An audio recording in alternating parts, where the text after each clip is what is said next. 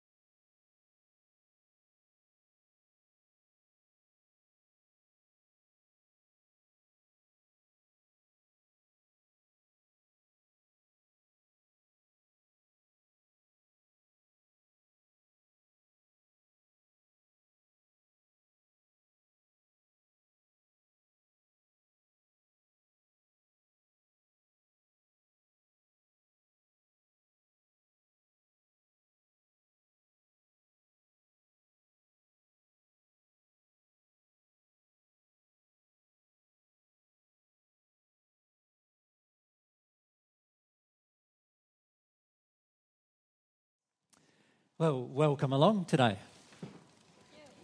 All of you who, uh, n- many of you new faces, so um, I'm pleased to meet you. My name's Alan John Miller, and the lovely lady who's st- sitting behind the camera there is Mary Luck, and she's my partner. Uh, we're from Australia, so you'll have to put up with our Australian accent and our Australian English, which is sometimes difficult it's often very slang, and uh, I have a habit, unfortunately, still of dropping the endings off of words, as you'll notice during this discussion. um, Mary, Mary, and I, uh, Mary claims to be Mary Magdalene, I claim to be Jesus. Whether you um, address that emotionally or, or intellectually or not during this discussion is immaterial to us. We, we don't, it doesn't matter to us whether you believe it or do not believe it we would love to just have a discussion with you about a lot of different spiritual subjects. And in particular, we'd like to discuss with you anything to do with love and truth in particular. So that uh, is our focus today. If we just have a few sort of housekeeping things, firstly, I think the toilets are on the left hand side uh, through the exit on that side if you need to go to the toilet. If you do need to go to the toilet, if you could just be aware of the cameras if you're down the front and walk around the opposite direction to the cameras if you can. And that way, if it's happening during the session, nobody will uh, be interrupted by it. We actually record uh, sound and video record every single presentation that we do. The reason why we do that is we put everything that we do for free on YouTube and also on the internet. So if you uh, do not want to participate in that by just having your face on the internet, um, there is no way for us to avoid it, unfortunately. So uh, my suggestion is perhaps you need to reconsider being here if, if you, if you um, feel like you do, not want to have your face put on the, on the internet in that way. Um, the reason why we do that is because people all around the world have many different questions about spiritual matters, about love, and about truth. And what we find is that uh, often an audience here will ask questions that then benefits another audience somewhere else. And there are many people now who are watching or downloading these videos from the internet um, overseas, and that gives them all an opportunity to share in this discussion that we have today uh, in, a, in at least some way. And so uh, we often also get frequently asked questions emailed to us from people who have watched a certain discussion like a, that's recorded, and then they, that brings up all sorts of questions for them. And so what we do is we present everything completely as it happened. We don't edit the show. Uh, whatever happens, happens uh, today. Now, today will be, we'll probably talk from about 1 till about 3 o'clock. And then I noticed that everyone's brought along some food up the back. So we'll have a break probably from about 3 to about quarter to 4 or something like that. And then we'll talk from about quarter to four to about half past five this evening, perhaps. And if you feel you need to leave at any time, uh, or you feel that I've offended you in some way and you need to leave, that's fine. Um, please, please do not hesitate to go if you need to go or you've got another appointment tonight or something like that. Don't feel like you're interrupting me because it's very, very difficult to interrupt me from anything. Um, the, the other things that we need to mention are you are, uh, we, we, were here only, what was it, would have been four months ago, five months ago now, wouldn't it, uh, for those of you who met me last time. Um, and uh, we actually have only been home since then for three weeks. um, we've been travelling uh, from the last time we came to Sweden. Uh, we went home uh, eventually on that trip, and then we finished up doing a lot of travelling around Australia as well um, which we only just completed six days before we left for this trip. And then we madly went home, got ourselves all packed and ready again, and, and then came on this trip. The main re- reason why we came on this trip is there, was a, there were a couple of generous people in Australia who donated the funds for us to go on this trip. And so we'd like to thank them for that, uh, their generosity, uh, because it's meant that we can come to yourselves here in Sweden uh, we're going to be also doing a talk in London. We're going to be doing some talks in, in the USA, in Philadelphia. Uh, we're also going to be doing some talks in Barbados, and, and also three, uh, there'll be three weeks of talks that we're doing in Brazil. And what, ha- what actually happened was that they gave us enough funds to travel to Brazil, um, and then when we started working out the costs of travelling to Brazil from Australia, it worked out to be very similar cost to taking a round the world trip uh, from Australia and going to Brazil via going around the world. So that's the reason why it happened this way. Um, today, I would like to encourage any of you to ask questions uh, throughout our discussion. And in fact, uh, in a little bit of time, I will invite you to pre- perhaps present some ideas of what you would like to have today's discussion. And if you can't come up with any ideas, I'll have one for you, if, they, if that's okay. Um, what we generally do as well is um, we, we there'll be today a discussion today, and there'll be a discussion tomorrow, and uh, and then on Monday we are actually going up to Vilhelmina up at uh, up north, uh, because we have friends up there who are starting up a learning centre in Sweden, uh, what we call the God's Way of Love Learning Centre, and we can explain a bit more about that tomorrow perhaps. And, uh, and so we're going up to there to spend a little bit of time with them, uh, probably about one week, and then we go back to London, and that's our general plan since we've come to Sweden. We're very surprised it's so warm. Last time we came, it was very cold, remember? remember we had that cold snap and it was minus 15 or so? Um, and, and for the first time, I've seen many of your faces properly because most of the time you had a, some headgear on and some, some uh, coats and so forth. Um, of course, we're used to this kind of weather. This is, this is about the temperature of what it is where we live, like this pretty much all the time, with the exception of a few, maybe a month or so in the middle of winter. But we have come from our Australian winter, and uh, but but it's been very mild winter. We've had uh, very mild mild weather in Australia. A lot of rain, and I understand you guys here have had a lot of rain too, and. Uh, and so it's been very interesting. Normally, it's our dry season this time of the year in the northern part of Australia, but uh, it's been quite wet. So we've been enjoying some wet during the dry season. All right, well, what would you like to discuss today? Is there anything in particular as a group? I say we need to have group consensus if you make a suggestion as to what you'd like to discuss. But uh, I've also got a suggestion just in case uh, you don't. Would you like to hear mine first? And then, and then if you don't like that subject, we can progress with another subject? Well, I was thinking today that you might like to discuss uh, with me some things about the law of attraction. And many of you have heard of the law of attraction. Um, so, how many of you would like to have that discussion? Is there a few of you? Yeah. So, is there anybody who would like to have another discussion and, and have some ideas about what that discussion would be? Um, we'll need to use the microphone. So, so if we, when I point to you, if you just wait for the microphone, and you leave, when I point to you, if you leave your hand up, and then get and you need to put the microphone right there. That's it. Yeah. Hi. Hi. Glad to be here. Okay. I, it's, see you again. Yeah. I saw just yesterday um, the message here. It's a blessing that I didn't miss this meeting. Thank you for being here. Um, well, uh, I have a question about the power of the written things, how Yeah. influence our life, all what is written.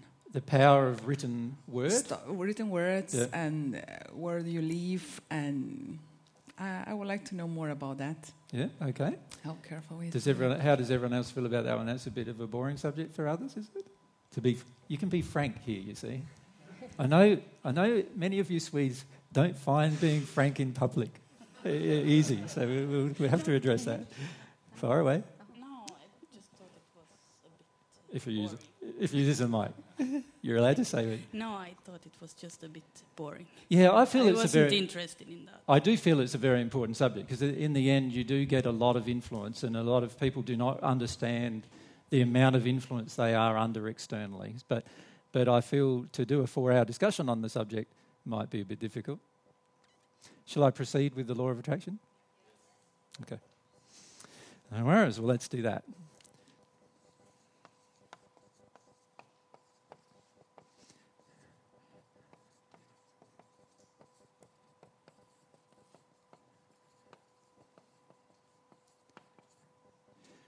Okay. Now I'm not going to have trouble with my microphone just flying around. It looks. All right. So what we're going to do today then is discuss this law of God that many of you have learned about. Many of you probably don't see it as God's law. many of you probably see it as uh, just a law of the universe or a law of nature, um, the law of attraction. Um, before we discuss anything to do with any of God's laws, I I would like to sort of present a brief summary about some of the things that we need to be aware of with regard to God's laws. And so, what I'd like is if you have any questions during this summary, that you just do not hesitate to put your hand up and I'll point to you and you can ask the question that you need to ask. But there's basically two things to bear in mind with uh, God's laws. Firstly, there is a hierarchy. Hierarchy, there's an R missing in there, uh, of laws. What I mean by a hierarchy of laws is that some laws take precedence over others and, in fact, have the tendency to make it seem like the law that they take precedence over is null and void in certain circumstances and situations. Now, let's give you an idea of that. Let's say you've got a law called the law of gravity. Most of you have heard of that one? Yes? It, you, what, what goes up must come down, that kind of principle. Or if you throw something off, obviously the, the, the attraction of gravity will pull it towards the ground. Now, that law, you could say, is a, what I would classify as a low level physical law. It's a law that governs uh, many parts of the universe, uh, but there are other laws that, that supersede that law or take precedence over that law under certain circumstances.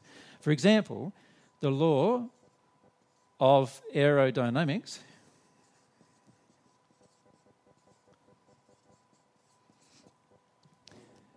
is a law that takes precedence over the law of gravity under some circumstances. So if you build a wing that's curved in nature that causes the, the, the, the air or air pressure on the top of the wing to be less than the air pressure on the bottom of the wing, so in other words, you shape the wing like so, then as the, as the air is forced over that wing, the air here compresses and the air here expands, and that means that there's less pressure above the wing than below. And as a result of that, and I can see I'm going to fight with this mic now. As a result of that, the, um, the, it provides what's called lift, right? And lift means that we can then fly. And when we fly, it's almost like the law of gravity no longer exists because we're now doing something that's completely uh, like against the law of gravity. We're, we're in a very heavy aircraft, often hundreds of tons, and yet it can fly and it make it seem like the law of gravity does not exist. Does that make sense? But of course, the law of gravity still does exist, doesn't it? It's still there operating. We've just found another law that supersedes it or, or takes precedence over it under certain circumstances and situations. Does everyone get that? So, this applies to all of God's laws.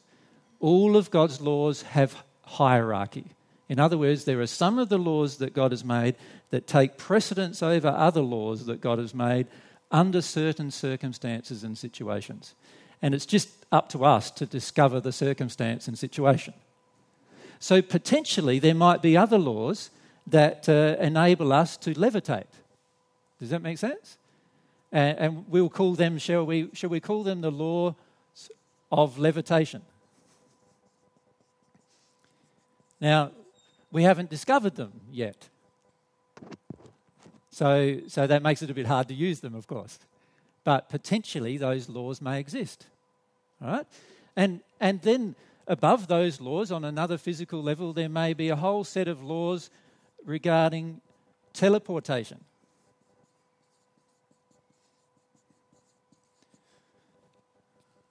But we don't know whether those laws exist or not.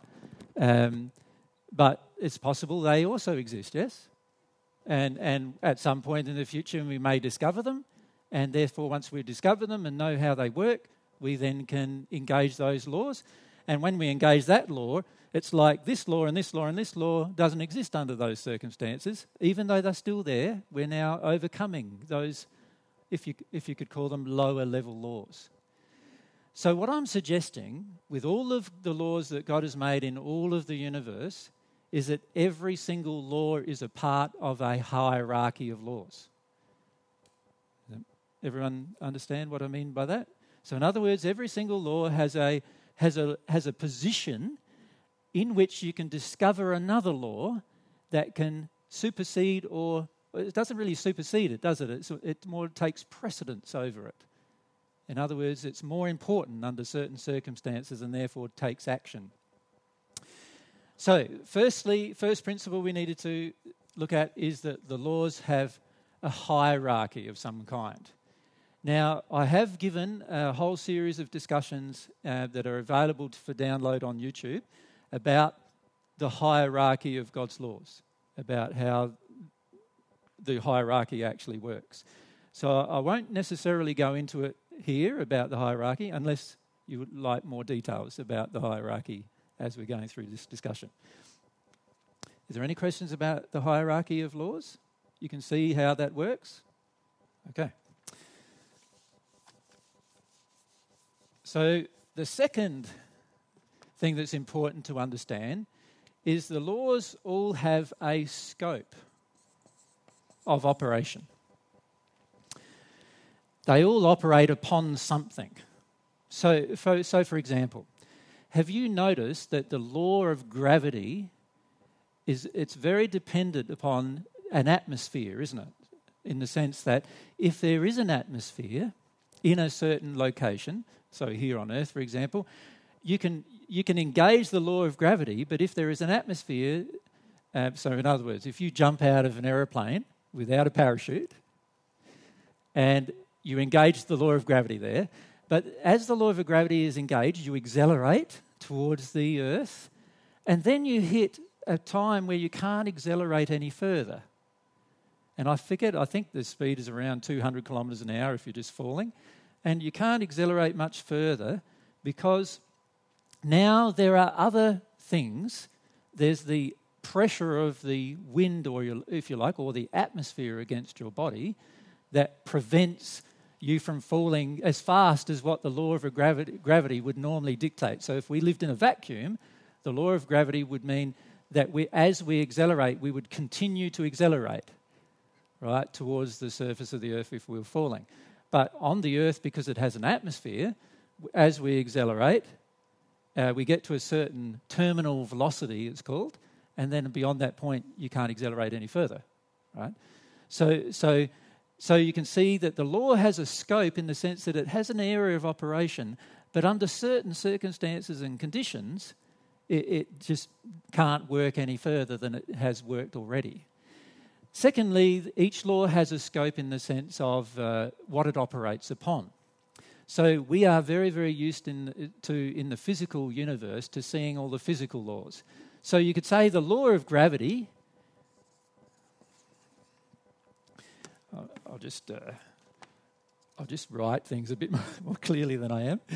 So the law of gravity. Can anyone see the green easily? No, it's not very good, so we'll throw that one away as well. And we'll use the black.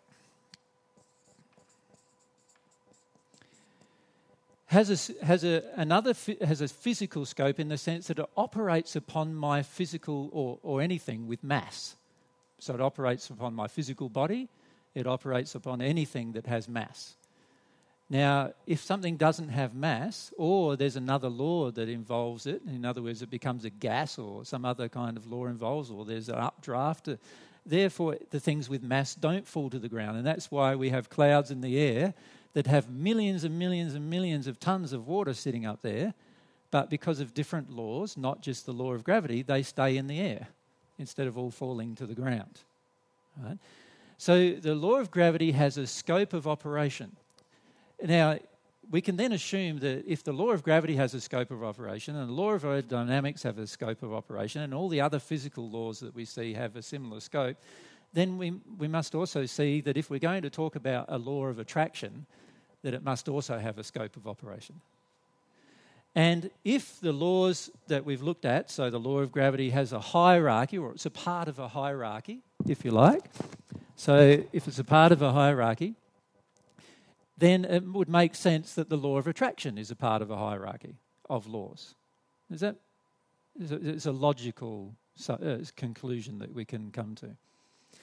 So, the law of attraction, we could then state, is a part of a hierarchy of laws and it has a scope. It has a scope of operation. What does it operate upon? Well, the law of attraction operates upon very similar things to what all the other laws operate upon, or many of the other laws operate upon. So let's look at the types of things that the laws can operate upon. Firstly, there is everything in the physical universe.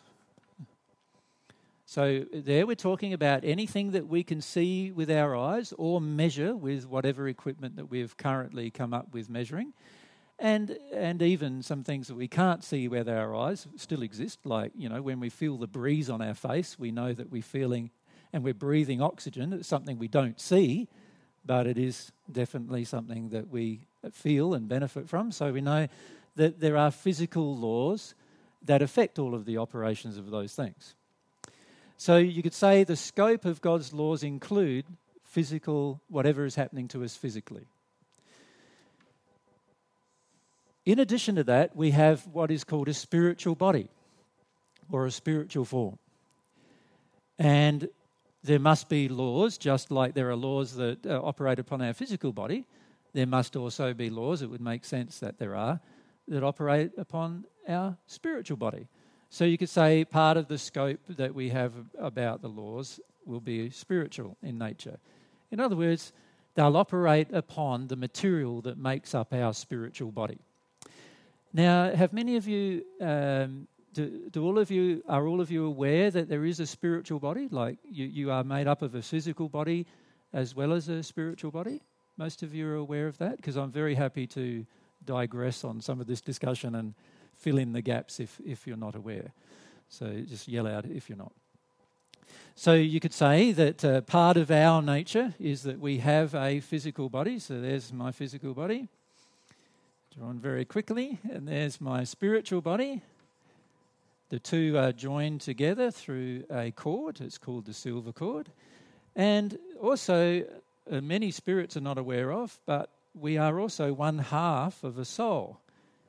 Um, so, this part is our soul, and that's our spirit body and our physical body. So, so the laws, all of the laws, operate upon the physical body, they also operate upon the spiritual body, and they also operate upon the soul. This being the half of ourselves. So you could, you could view your physical body just as a robot that your soul uses in the physical world to express itself and experience the world. Does that make sense? And you could use the spirit body uh, if you could view it this way, as a, as a more uh, finer construction of material that has a different set of laws that determine its construction. It has a genetic structure still. And this spirit body can only exist in. It exists in all forms in the universe, but it only um, can be seen by other people who are in the same body, if you like, most of the time. Although many of you at times have seen a person in a spirit body, or potentially, um, the reality is that we can eventually see a spirit person, but you could still view that as a robot used by the soul to express itself in the spirit world. Does that make sense? Right? So, what I'm saying is that this is the real you, and these two things are just the robots that the real you, or the mechanisms, the physical structures that the real you uses to express itself. Yeah? Does that make sense to everyone? It's very important that you understand that because we want to understand that the scope of the laws operate upon the three parts of our nature, not just on the physical level. And in fact, what you will find is that there are far more laws that God has made that actually operate upon the highest part of our nature, our soul, than there are that operate upon any other thing in the universe. So there are far more laws that operate upon the soul. And if we define the soul as the real you, that's your personality, if you like. That's the person of yourself, the personality. It's the emotions that you have, the desires that you have, the passions that you have, all of the feelings that you have, and so forth. That's the real you. And and you know sometimes what goes on in your mind is not really the real you actually, because your mind can be influenced by other people quite readily if you think about it. Somebody can drop a thought into your mind but it's very, very hard to drop a feeling into your soul without you being open and aware of that occurring. Okay. Is there any questions so far? Yeah, uh, if we wait for the microphone, just can you wait for the microphone there? Thank you. I just can feel that I'm reacting on uh, uh, about personality and uh, real you.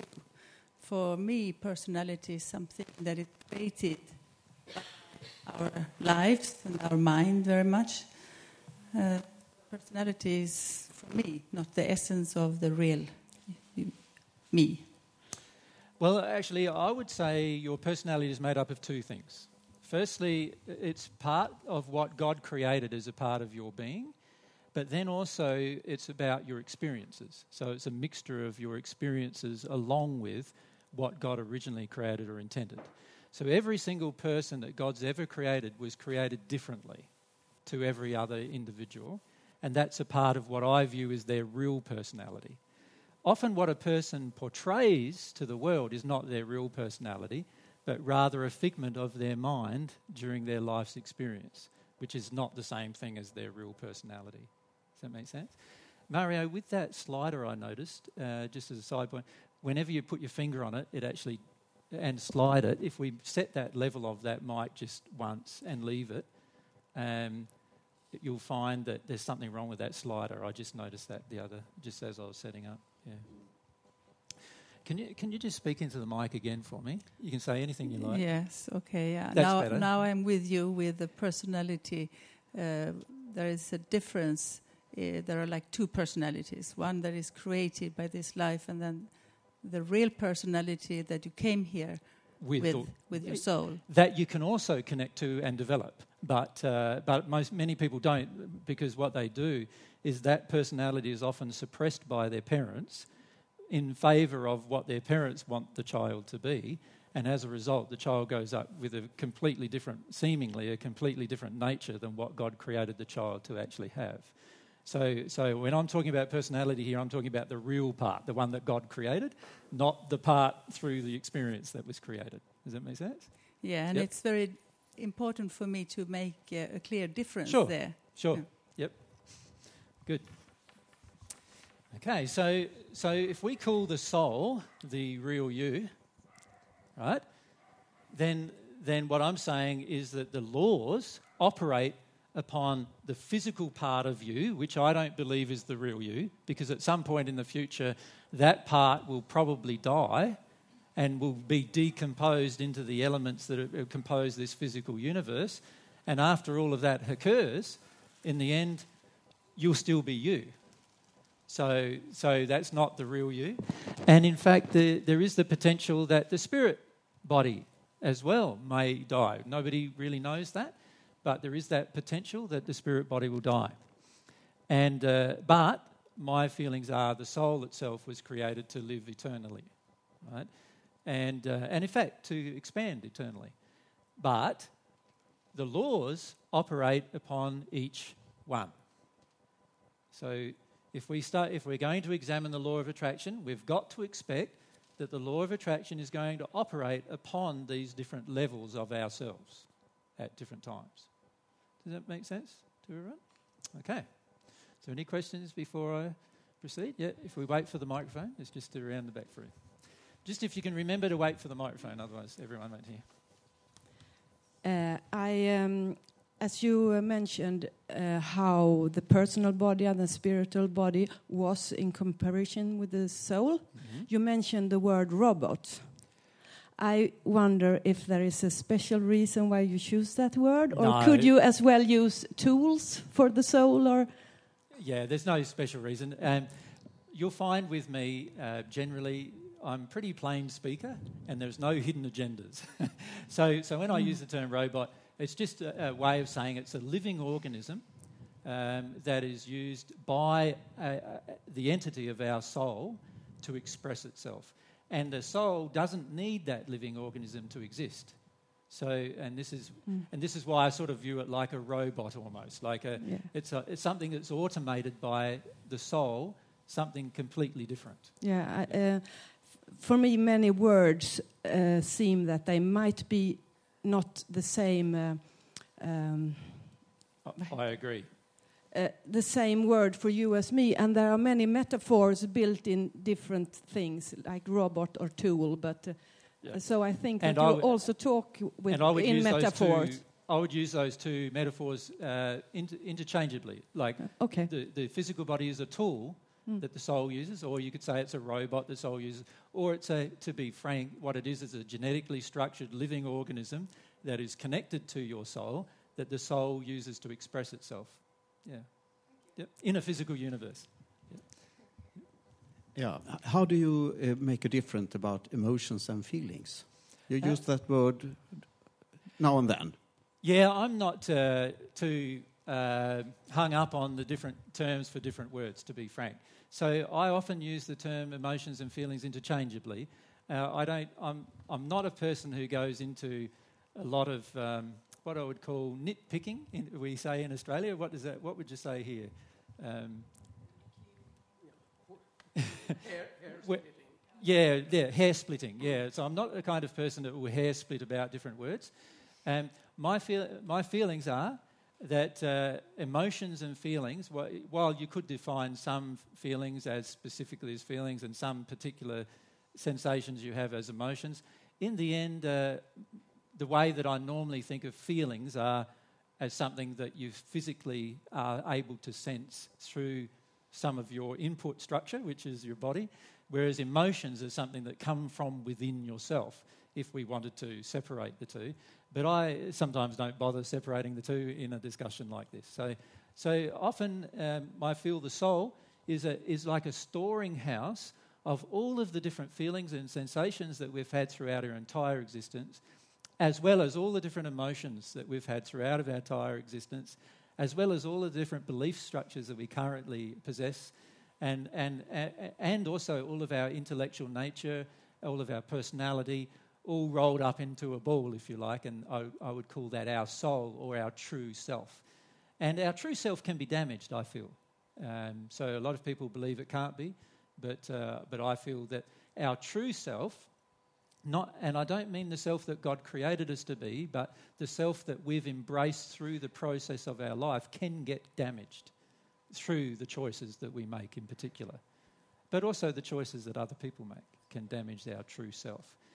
but I would still look at the feelings, the emotions as all being a part of the soul, the, the actual real person. And, and in fact, when you speak with spirits in the spirit world, uh, you'll find that uh, many of their feelings and sensations that they had when they were on earth, they remember them completely, and they also have them in even more stronger um, sensations. So, so, in other words, once a person leaves the physical and enters the spiritual life, often what they find is that their physical sensations increase in intensity through the spirit body compared with the sensations that we had in our physical body. And when you discuss these things with spirits, you'll find that almost every spirit recognizes a huge increase in the sensitivity that they have towards their uh, sensations, their sensations of their body, but also their, their emotions as well. Yeah. Good question. Hello, AJ. I have a question, and it's two parts. I understand the physical body, and I understand the spiritual body. Spiritual body is one of Yep. I know how it is to feel the spiritual body, but soul, where is it? And where I am, if um, if when I'm not in my spiritual body or in my physical body, Yep. where I am. Okay, well, firstly, there's your physical body. If we had to actually, right now, because you are now consciously awake, right now, your physical body is like that, uh, but I should probably draw the gender correction, though, perhaps.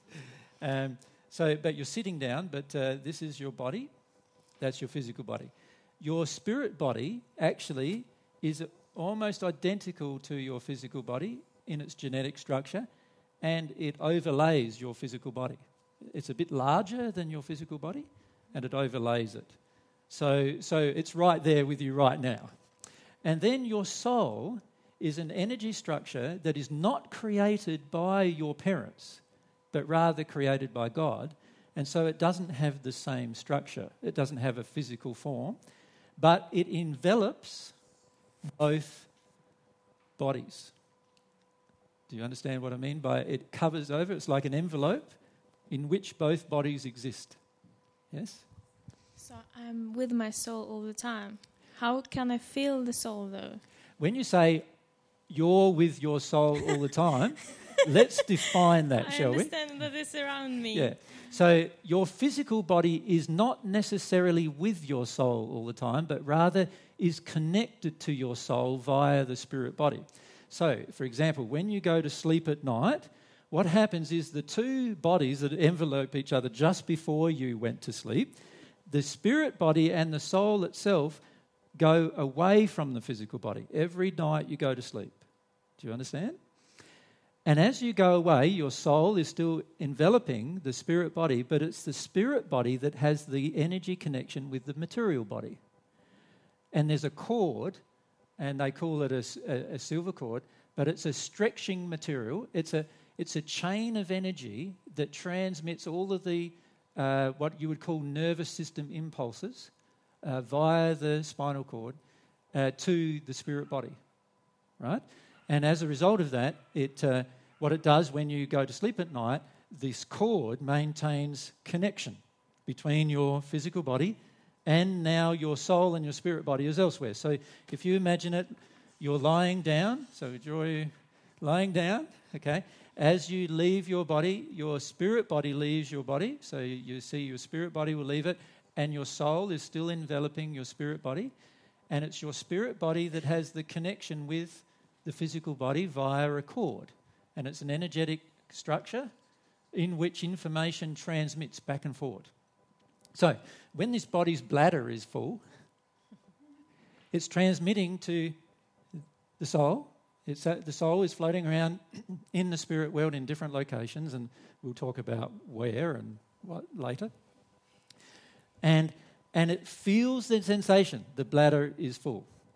Now, most of you don't like a wet bed, so you respond to that, right? You respond to that uh, call of the physical body, the physical body sensation. So the physical body is transmitting an impulse to the soul saying, I need to go to the toilet, I need to go to the toilet, I need to, right? And, and because you have to wake up to do that, unless you're willing to wet the bed, then the body comes back and overcloaks, and then you get up, go to the toilet, go back, go to sleep, and then you go back to the spirit world again. Right? So this is what happens every single time you wake up from a sleep. There's a call coming from your body, from your physical body. And I'm just sorry, just sort that out. It's going to be a bit of a nuisance. I'm going to have to definitely strap it down at some point. And so you now have this process going on between the, between the bodies. Just need to have a, ch- have a drink.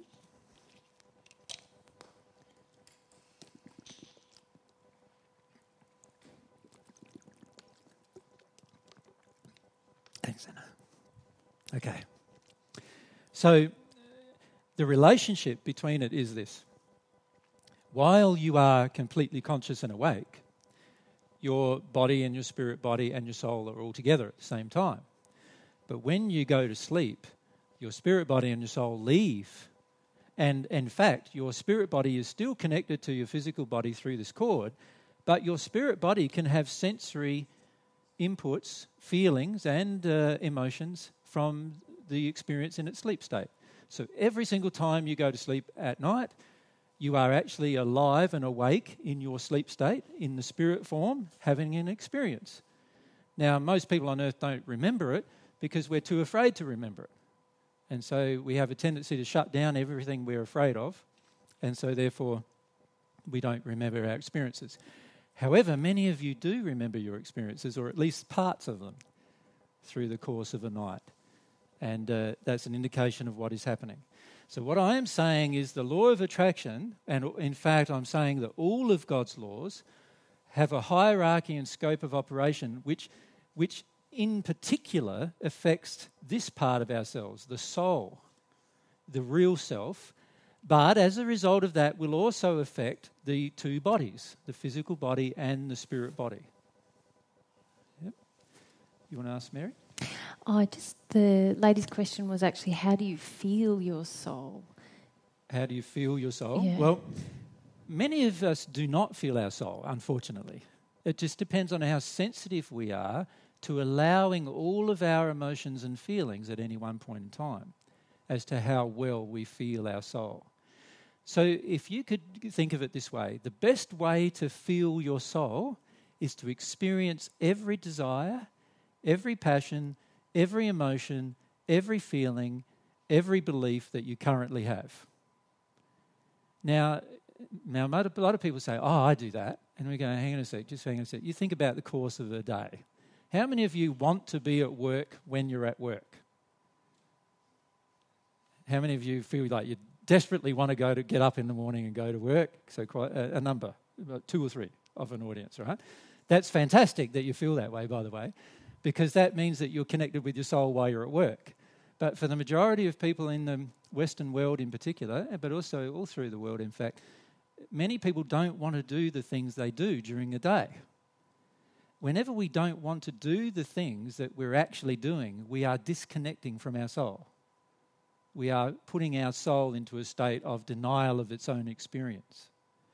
Because, because to be there, we'd be unhappy. Does that make sense? Like for many of us, if we're not happy the, with the work we do, if we get up in the morning and go along to that job, we've got to disconnect from our feelings to a degree. We've got to disconnect from our emotions about that to a degree. And since we disconnect, we disconnect from our soul. So, the way to remain connected with your soul is to remain connected with your desires, remain connected with your passions, your longings, your feelings, your emotions all the time. In addition, do what they ask you to do when they're in harmony with love. So, the rest of us who didn't put up our hand about the job, if we were truly connected with our soul, we'd wake up in the morning and we'd say, I don't want to go to work today. And we wouldn't. we wouldn't go to work. Now, a lot of people go, well, that's pretty impractical. Well, it depends. You see, if you had a job that you loved, then you'd wake up in the morning, wouldn't you? And you'd go, I really want to go to work today. And in fact, would you even view it as work? You wouldn't, would you? You'd even view it, oh, I'm just going to get up and have some fun again today. That's how you would actually see your life.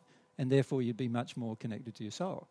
But for the majority of us, we've learnt through society pressure and different problems that we face during, during our life, we've learnt to suppress our desires and passions in favour of a practical existence, what we view as one. Right? And unfortunately, we disconnect from our soul doing that. So, to truly connect with your soul, you've got to stay connected with those desires and passions, those longings, and live in the truth of it. Many of us have a partial connection with our soul in that we do connect with what we like and what we don't like. But unfortunately, we don't live in the truth of it. In other words, we have a tendency to ignore it too many times. So we, we ignore what we really would like all the time. You think about it in a relationship. Quite often, in a relationship, there will be a feeling of discontent about something. And then what we do is our head clicks into gear and we go, well, if I raise that, the last time I raised that, she got really angry with me about that. I don't know if it's wise for me to raise. And last time she raised it, we didn't have sex for a week, and it was just terrible. And and the last time I raised that, you know, she was pretty bitter with me, and you know, like, and I go, I don't think I want to raise that.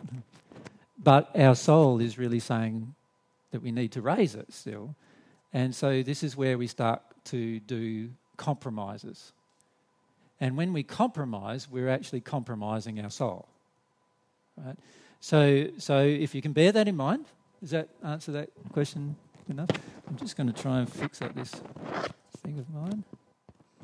That's a bit better, isn't it? Yeah. Yes, if we can. Oh, sorry. Uh, how do you see the soul uh, and the subconscious mind, soul, spirit, towards the subconscious mind? All right, let's uh, answer that question. I've answered it quite a lot of times before in different discussions, but let's look at it again. So here's our physical body, here's our spirit body, and here's our soul. So it's female in this case. Now, what most people call their subconscious mind, I would actually call the soul. Right? Now, for many people, it's subconscious because they're suppressing it constantly. The truth is that you don't have to have a subconscious mind. You could have a completely conscious mind on every single issue. And therefore, the, the, the subconscious, the so called subconscious mind, doesn't really exist unless we suppress our soul. Right? That's, that's the feelings I have. We actually do have a mind which exists in our spirit body, and we do have a brain which is, exists in our physical body. But the brain doesn't actually store information. A lot of people in the medical profession believes it does, but it actually doesn't. It's the mind of the spirit body that stores a lot of the information. And proof of that is this. When a person has a stroke, a part of the brain dies. That makes sense?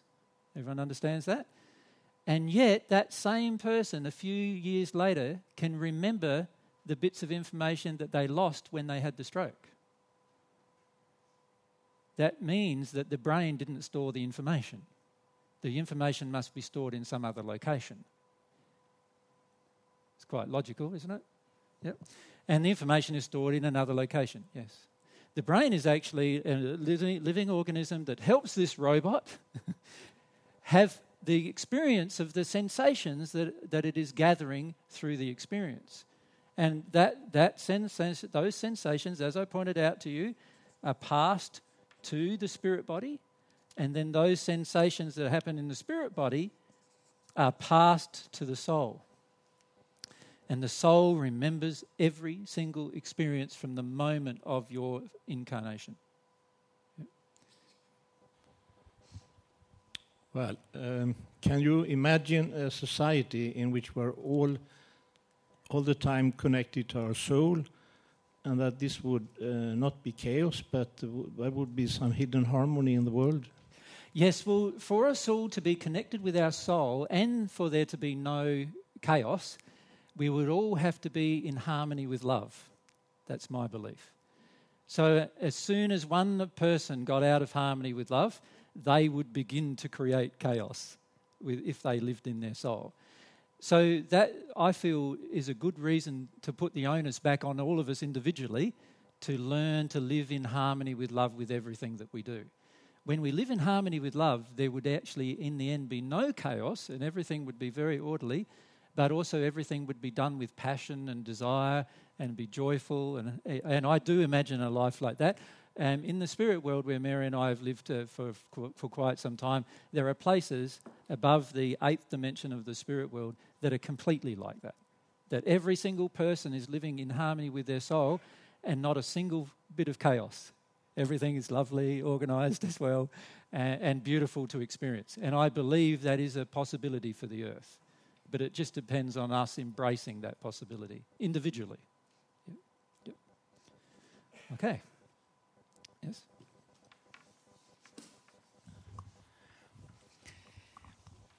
Uh, my question is about the the mind. Uh, how what can we do so people cannot drop uh, bad ideas in our mind? How can we protect our mind?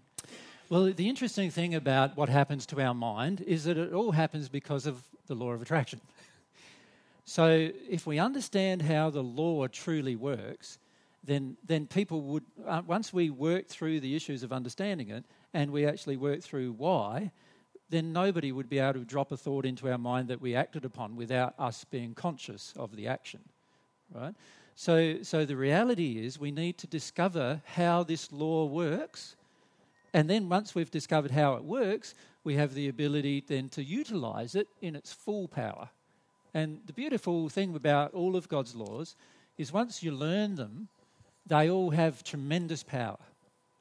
Right? Every single law enables power, actually. So a lot of people on the earth today, when they hear the word law, they go, "Oh, law, yeah, law is pretty um, constricting, you know, restrictive." But the way God's made law is that everything, every one of God's laws is expansive because every one of God's laws is based about, uh, on love. And when a, when a law is based on love, it is expansive. In other words, it, it includes all things when it's based on love. Laws only become restrictive when they do not include all things and when they are not loving. And that's what we need to bear in mind. So, so my answer to that question is basically what we need to do is learn how the law of attraction works once we've learnt how the law of attraction works, we'll understand why people are able to drop thoughts into our mind or why spirits are able to drop thoughts into our mind that we act upon. We'll be able to patch up that area of ourselves that causes that to happen. And once we've patched up that area, we will attract. The result will be that we attract something different. Does anyone know what that beeping? If you can turn off or silence your mobiles, that would be great. So does that make sense? Like, so if again, if we understand the law better, we would then understand how it all works and how, how our lives actually fit together. Yep. yep. Okay. Now, the scope of the law of attraction is specifically on our soul to the most powerful extent. So, in other words, what I'm saying there is our soul determines how the law of attraction operates. And by the way, our mind does not determine how the law of attraction operates. So, a lot of people will tell you about the law of attraction when they talk about it, and you might have read, like, who's watched The Secret or things like that. Yeah, they tell you how you know you can exercise your mind to think about a certain thing. I don't know if you've tried that but it's probably not that effective because the reality is, unless your soul is engaged, you cannot attract anything, actually. So your soul has to be engaged. Now, for many of us, our soul is engaged without our knowing. In other words, we are subconsciously engaging things. And the reason why we're doing that is because we're in denial of a lot of the things that are in our soul. So, for example, many of us are in denial of our fears and yet our fears will attract certain things. Many of us are in denial of our shame, but our shame will attract certain things. Many of us are in denial of our grief, but our grief will attract certain things. Right? And God's done it this way, and we'll explain more detail about it for a purpose, for a reason. Now, for many of us, because we're full of those emotions we do not want to feel, we're actually attracting a heap of events we do not want to have. And then we wonder, why is this happening to me? How many times have you asked that in your life? Why is this happening to me? I still ask it every day. Actually, the more sensitive you become to the law of attraction, you will want to know why everything is happening to you. Because everything that is happening to you has something to do with your own soul, something to do with what is inside of yourself as to why it is happening. And so, it is a freak in, in myself and Mary's relationship and life.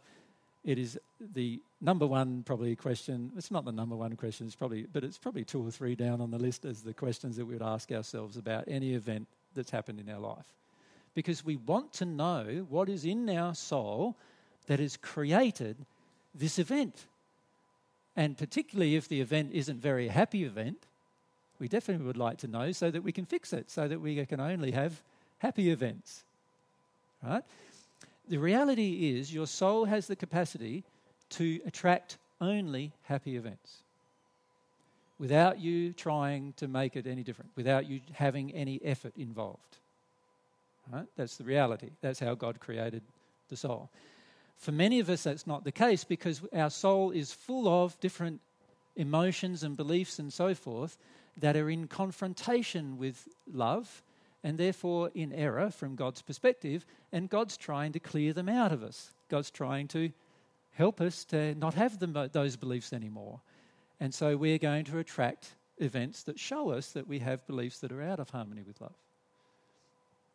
So let's talk more about that. But does everyone get that it's not your mind? In fact, you can experiment with that. Like if you go home tonight and you, you with your whole mind for the next one day, focus on attracting a million dollars into your bank account on Monday. Right? Now, if your soul was truly engaged, I believe you'd be able to do that. But if your mind is only engaged, for most of us it would be only our mind engaged doing that, we'd wake up Monday morning, check the bank account, and it would still be the same. And in fact, after two more days of life, it might be actually even a little bit less than what we had. and, uh, and the reality is, we can experiment with every single law God has made and discover how it actually works. Every one of them works predictably, just like the law of gravity works. Does that make sense to everyone? So we can experiment with these laws because they're all predictable. So if, if you don't get a result, then it means there's something else going on inside of yourself that could cause the lack of result that we need to examine and look at. Yeah? And we'll talk about that as we proceed with this discussion. All right, so in summary of where we're up to so far, God's laws are a part of a hierarchy of laws, and it'd be nice at some point to know where it fits in the hierarchy, wouldn't it? And then God's laws are also all have scope. They all have a scope of operation, and for all of them, actually, there is a definite scope of operation, and that are across a large uh, area, including our physical, spiritual, and soul-based life. So it is very important for us to understand. And then the last statement I made was that the law of attraction primarily operates upon the soul. Okay. Now, so it's great that we've asked some questions about what the soul is, but we need to go into more details about what the soul is, don't we? If we're really going to understand the law, right? And in fact, I would say the law of operation uh, operates upon what I would classify as our soul condition. So, probably what we need to do is define what soul condition is. Yeah? So let's do that.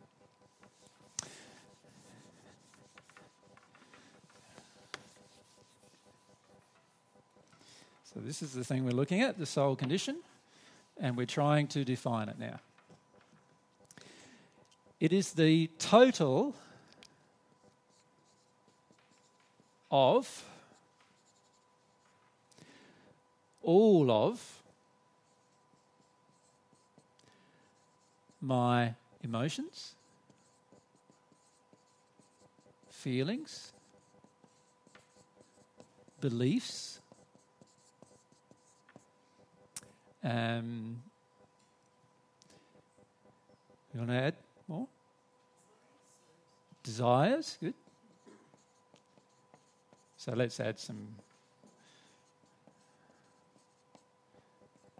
intentions, uh, even so it's even a part of what I'm going to do in the future, not just not just what I'm choosing to do right now, but what I intend to do is even going to attract some cer- certain things as well. Anything else you'd like to add to that? If you can think about yes, if we go over here, thanks, Rita. If we can vote for the microphone because everyone can hear then. Um, I, I, think it's part of belief system programmings and Konditionierungen, con conditionings. I think it's a Good, different yes, one, so like in German, Konditionierung, like what we trained to be since childhood programmings. So, so could we call all that childhood conditioning? Yeah, and programmings, yes.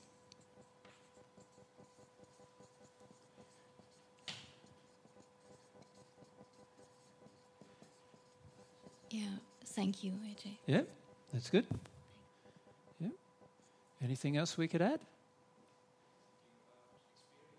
Exper- experiences, very important to add to our experiences, yes? Because we remember our experiences, don't we? So it's also part of our memories, isn't it? Yeah? So, because obviously, if you don't have a negative experience about some particular area, then obviously you'll come into a situation that has that happening and you'll be fresh. You, you won't have a preconditioning. But if you have a memory of something bad happening in a previous example of that kind of situation, then you'll come into this new situation with conditioning, with, with some kind of changed way of looking at it. Yeah? Yeah. Is there anything else you could think of that would add, add to it? Now, I think I've written down I've written down some additional things. So uh, that's a lot longer. So I'll, I'll read it out. Your passions, desires, longings, moral beliefs, moral condition, aspirations, pursuits, emotions, feelings, intentions, loves, dislikes and hates, fears, religious beliefs, scientific beliefs, love beliefs, mental aspirations, and beliefs. All of that makes up your soul and its condition. Right, so that, and by the way, this outline, if you want to download it, it's actually on the net um, on our website. So I'll give you the details of that later. So, so we have the sum total of all of these things that are what is going on within our soul. So our soul has all of these things added together, and that makes up what I would classify as our soul condition. And that is what's going to drive the law of attraction. So, can you see it's a bit more complicated than just going, oh, I can think about something and it will happen, type of thing. We need to understand ourselves to really understand what our soul is going to attract. Now, of course, many of us do not understand ourselves. Many of us, many of us, in fact, ignore most of our fears we ignore most of our shames. We, we, we try to stay away from some of our beliefs. Some of our beliefs we'd rather not even have, but we have them anyway. right? And, uh, and those things all determine what happens to our, to our soul, and therefore will determine what happens to our physical and spiritual being, our, our, ourselves. Yeah. Okay. So, this, so that's our soul condition. So I'll just write that there instead of that. Just put that there, soul condition.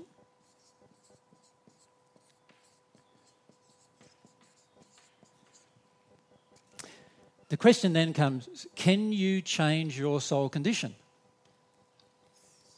Yes, of course.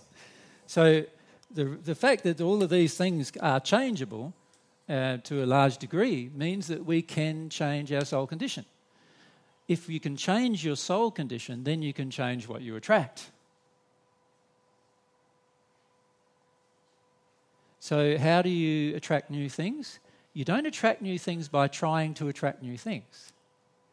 You attract new things by trying to change your soul condition. And your soul condition will automatically attract new things if it changes. Now, this is in both a positive and negative direction. So, if you attract things to your soul and you act upon certain things out of harmony with love and more in harmony with things like violence or rage or fear or anger or all of those kind of feelings, then your soul condition will degrade. As your soul condition degrades, you will attract even more difficult circumstances and situations. Does that make sense? If you act in harmony with love and truth in all of the things that you choose to do, your soul condition will improve. If your soul condition improves, then what you attract will improve. So, what do we say about this soul condition in, in terms of a summary? We need to say, don't we, that we have a choice, that it involves our free will choice. Yes? So let's look at the effect of free will on our soul condition. If I use my will in a loving and truthful direction, then my soul will improve. And therefore, what my soul attracts will improve if I use my free will in a fearful and unloving, and I and notice I use the term fearful as opposite to truthful, because because fear is often created by me not knowing the truth about something. That's when you usually become afraid, right? So in a fearful and unloving direction, then my soul will degrade.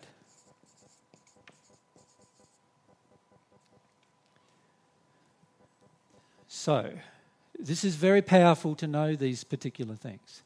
Firstly, remember that it's not what I intellectually do that determines what I attract, but rather it's what my soul is already doing that determines what I attract. Right?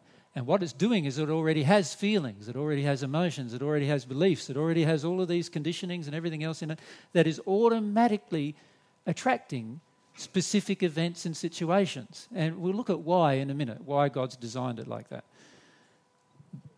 If I understand that, then I can understand that if I am loving and truthful and use my will in a loving and truthful direction, then I have the ability to improve this condition and therefore, by, by effect, improve what I attract. If I operate my soul in an unloving and fear based direction, my soul will degrade in its condition.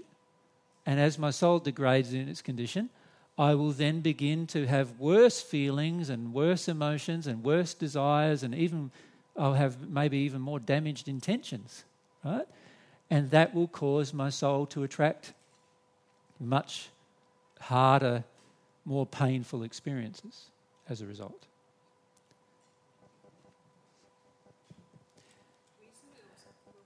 Make a new task I haven't been doing for a long time, yep. and I was really, really nervous. Yep. And I knew about the law of attractions, and I know, oh, now I'm going to create very bad things for myself. So I asked for help. Yep. That's what I did. Yep. I asked the universe, God, to help me. So this, I know, I know I'm nervous. So please help me. So I will create a very a good experience, and it turned totally around. I have a real good time. Yes. Um, if we can point out that it's not the also not just the emotion that exists inside of you with regard to the law of attraction, but it's your consciousness of it that drives a lot of what happens. So, so if you are more conscious of something appearing inside of you and you know it exists there as an emotion, you'll find you'll attract even less negative events just by becoming conscious of it than you will is if you operate it in an unconscious manner with it. Does that Make sense? So, so what happens for most people in their day to day life is they are very unconscious of what's going on in their soul. In other words, they are unconscious of what they feel. They're on, unconscious of their true beliefs, you know, their true feelings. So you ask the average person, for example, whether they hate their mother, and most people would say no. But when you start discussing with them how they actually feel about their mother, a fair majority of people finish up saying, Well, yeah, I don't like her very much. and so, therefore, uh, feeling, uh, often sp- specific feelings in their soul towards her as a result, right?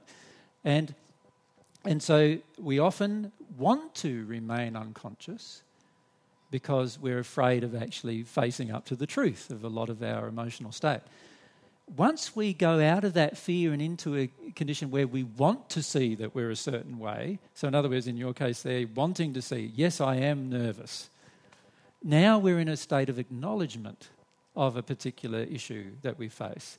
As soon as we get into a state of acknowledgement, our law of attraction, our soul has instantly improved uh, on that particular issue, and therefore the law of attraction will improve on that particular issue as a direct result. Yeah?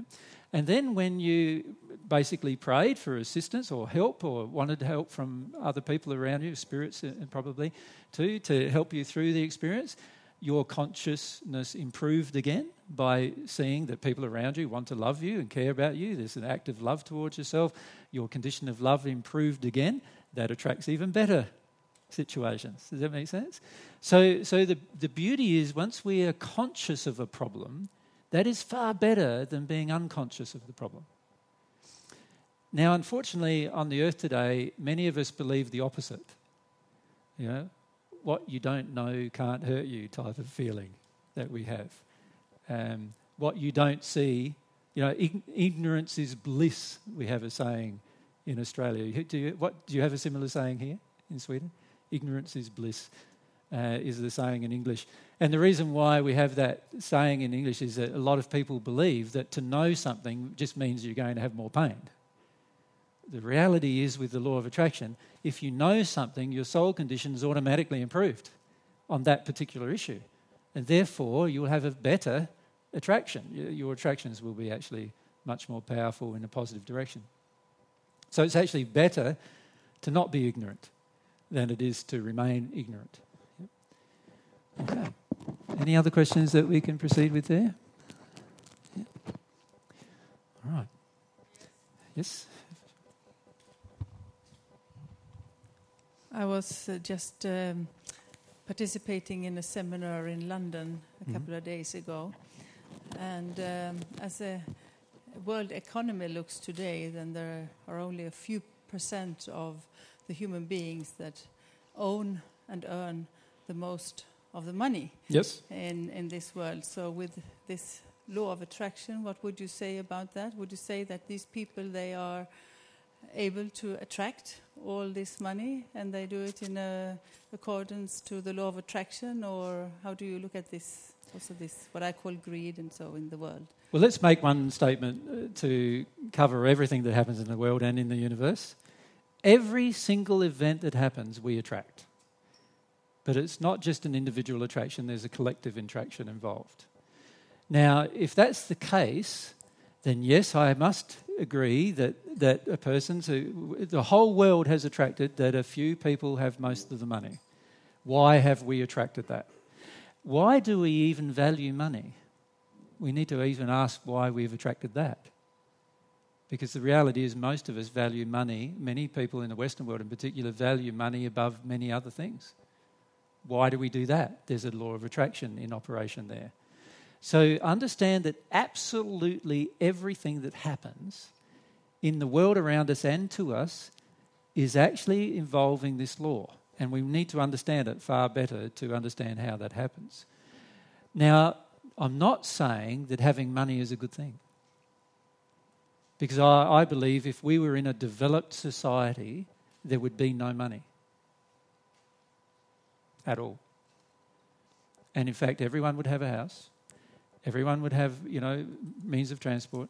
Everyone would have food. Everyone would have water. There would be no money. In a truly developed society, there would be no money. And that's what I mean by that is a, in a society that is dictated by love, everybody would be giving gifts rather than needing money. So if I had something that I recognize you need, I'd give it to you if I could. And if you had something you recognized I need, well, you'd give it to me if you could. That's how a truly developed society would work. The fact that we develop society around an economic structure that involves money is an indication of how poor our soul condition is with regard to love. So, so that's what. And the fact is, if we honour a poor soul condition with regard to love, what can we expect as the outcome? We can only expect negative results if we honour these things. Many of us continue to honour these things, and it's the honouring of these things that are out of harmony with love that causes most of the pain in our lives. In fact, it causes all the pain in our lives. And so I, so I feel that when it comes to the world's economic structure, which is all to do with a few people having a lot and, and the majority of people having next to nothing, in fact, um, we have a, a lack of the even distribution of resources on the planet. And why would we do that? If we loved each other, we would not do that. So it's only greediness and other types of emotions that are part of the soul condition that drive those actions. So many times, people who have a lot of money have a lot of greed inside of them as well, many times. And in fact, us in the Western society have more greed than many of the people in other societies because we have more money and we're not willing to give it away. We're not willing to share it. You know, Sweden is one of the few countries that has a more open policy with regard to immigration, yes? If you compare your immigration policies with immigration policies of most of the Western countries, you'll find most of the Western countries don't have similar policies. And in fact, many of them are so tight that they won't let somebody who's being raped and hurt somewhere overseas to come into their country in order to protect them. That, that's a lack of love. It's love that's driving these things. So, it, what we will find, uh, in fact, is that God's law of attraction is actually very much based upon his even higher laws of divine love. So, so you'll actually find that love is the underlying reason why God created this law.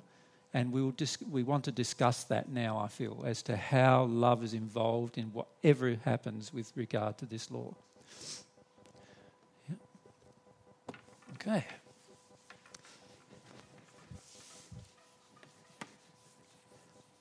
So let's look at the effect of love on these things.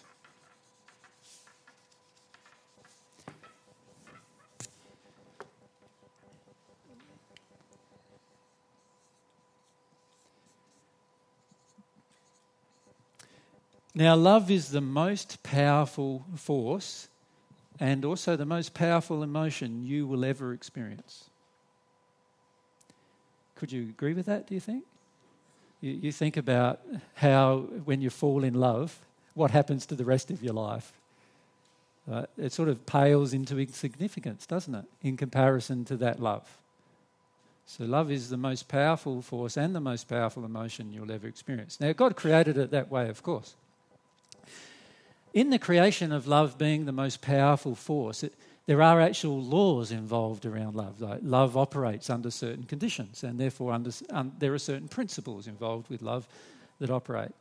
And God created the law of attraction only for a loving purpose. And this is the loving purpose it is God's messenger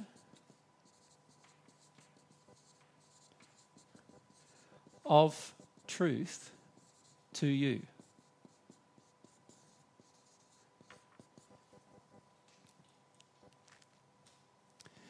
So, this law of attraction, even if you had no other person to talk to in the universe, God would be able to talk to you through this law by showing you what your condition is at any point in time through what you attract. So, it's actually God's messenger of truth to you personally. What is happening to you right now, individually and collectively, is all a part of this messenger of truth, what God is trying to tell us about the truth of God's universe. Now, The truth of God's universe is that it is always love. So just put love up there again. Right? So everything that God is trying to tell us always has a message, an underlying core to every message is about love. Right? Every single thing God's trying to let you know about is about love. And the way God uses this law of attraction or created it to, to be used is this. It is a what I would classify as a feedback system. Do you know what I mean by a feedback system? Yep. It tells you exactly what's going on in any moment. But it's a feedback system for the soul, not for your mind and not for you what you would like to have happen to you, but it's a feedback system for what is actually inside of you, your soul condition. So it's a, it's a very truthful feedback system in comparison to many of the other feedback systems. So, for example, if I was a drug user and I had some mates with me, some friends with me, and they were all drug users, and we all decided that we were run out of drugs, so it's great to go down and rob a store and, and so we can get some money to buy some more drugs. And the feedback system of my mates or my friends would be, yes, let's do it. Is that not right? Because we're all in agreement that we all need some more drugs to get our fix. And in fact, most of society is like those drug addicts in a way. We have, we have our fixes or our um, addictions that we would like to have met. And so our entire society finish up gets, getting created around meeting the addictions we have. Right? And we're all in agreement with it because we all would love to have our addictions met. And so we automatically embrace that kind of society. But the feedback system that God's created is telling us already that the way we've constructed our society is not in harmony with love. Because there's so much pain that happens as a result of what happens in society. So it's automatically feeding back to us that something's out, something's wrong, something's not right with the way we're doing things. So it's a feedback system for the soul, but it's also a feedback system for collective souls.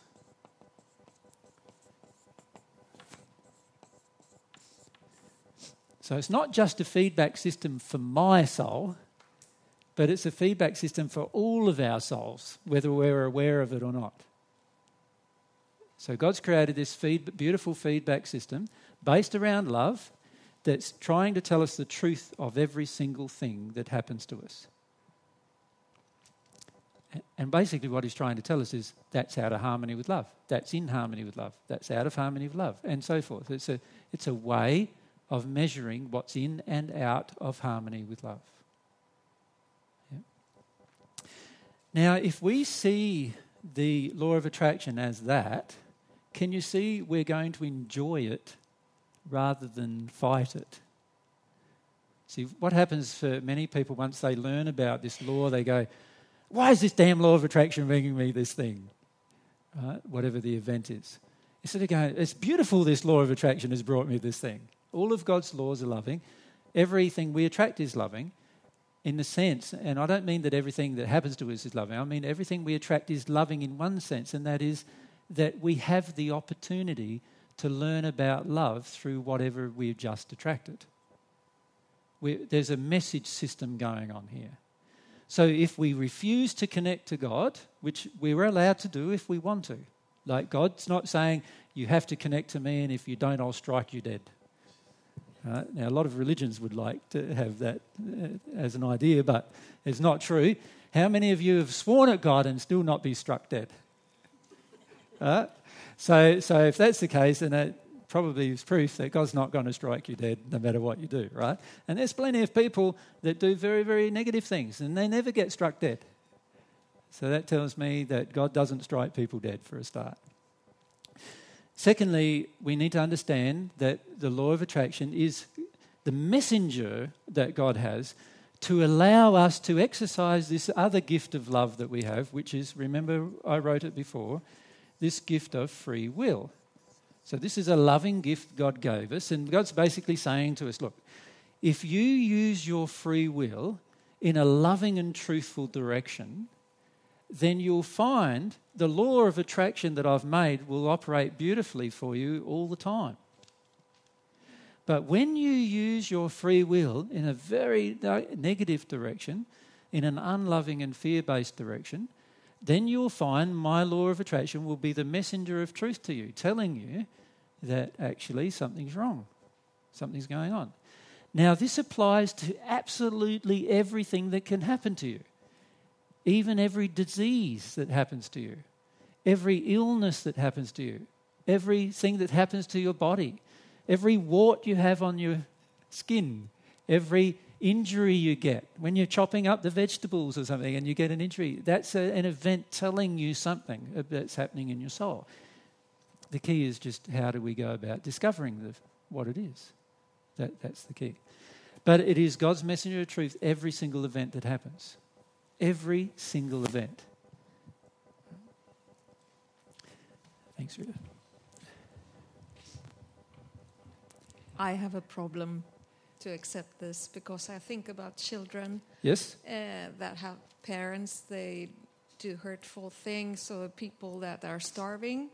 Is that because they have a, a problem with their soul from another life or, no. or the collective? And, and how can that be fair and loving in that case? Good question. Very good question. So so here we have a group of adults right and it might be a mum and dad, and then we have a little tiny child, right? And this poor little child is having a lot of things happen to it that it does not deserve. I agree. So when I say the law of attraction is perfectly loving, though, in every situation, if these parents were loving and made loving choices, they would see the damage they're doing to their own child, would they not? And they'd want to improve that, wouldn't they? Right? So, so when the child has a sickness, for example, the parents would go, okay, what am I doing to create my child's sickness? There's got to be something I'm doing that's causing my child, because the, the child doesn't have a fully developed sense of its own will, does it, at, that, at a young age? And if, that, if that's the case, then it has to be the parent's will that's being forced upon the child if the child's getting sick. So the parents would automatically start looking and going, okay, there's something going on inside of me here. And to be honest, if I can't love a child, am I really going to be able to love anyone? You think about it. A child, a child has no self-determination. They have an inability to protect themselves. They have no personal security that they're able to maintain themselves. They can't fight anybody because everyone's bigger than they are many of them at a very at a baby age they can't even feed themselves clothe themselves and and care for their body in such a way to keep it clean. So they need somebody else doing it do they not? Now if we as a society and as parents see the pain in this child and yet think it's something that's happening in the child we've got a problem. So the law of attraction here is telling us that actually we are the problem when these events happen. So, you know, the 50 million children that die of starvation every year on the planet, that should be telling us all something. But, it, but it's not, because there's still 50 million that died last year, and we didn't change it. Right? And they died of malnutrition. We didn't change it. So it's not telling us enough, obviously. Right? There are over 300 million abortions every year right? And they're all children, they're all live children, of course. So that's telling me something. That's telling me that we do not love children as much as we think we do. Uh, otherwise, none of these events could be occurring in a developed, loving society. They wouldn't be occurring. Right? So, so when I see a child being harmed, in any way, the first question I ask myself is how have I contributed to their harm? Because they're unable to protect themselves, they're unable to act themselves, so it has to be the people who are acting towards them that's causing their harm. And I'm one of those persons who's living on this earth, so I need to question how I've contributed to their harm. So when I see 50 million children die every year of starvation, I've got to look at how I contributed to their harm. If I was in a loving society, we would all do that. Can you see that? We often don't because we go, oh, that's happening in Africa or that's happening in Ethiopia, it's not in my country or whatever. And that tells me that I don't yet love the children enough to understand what the law of attraction is showing me.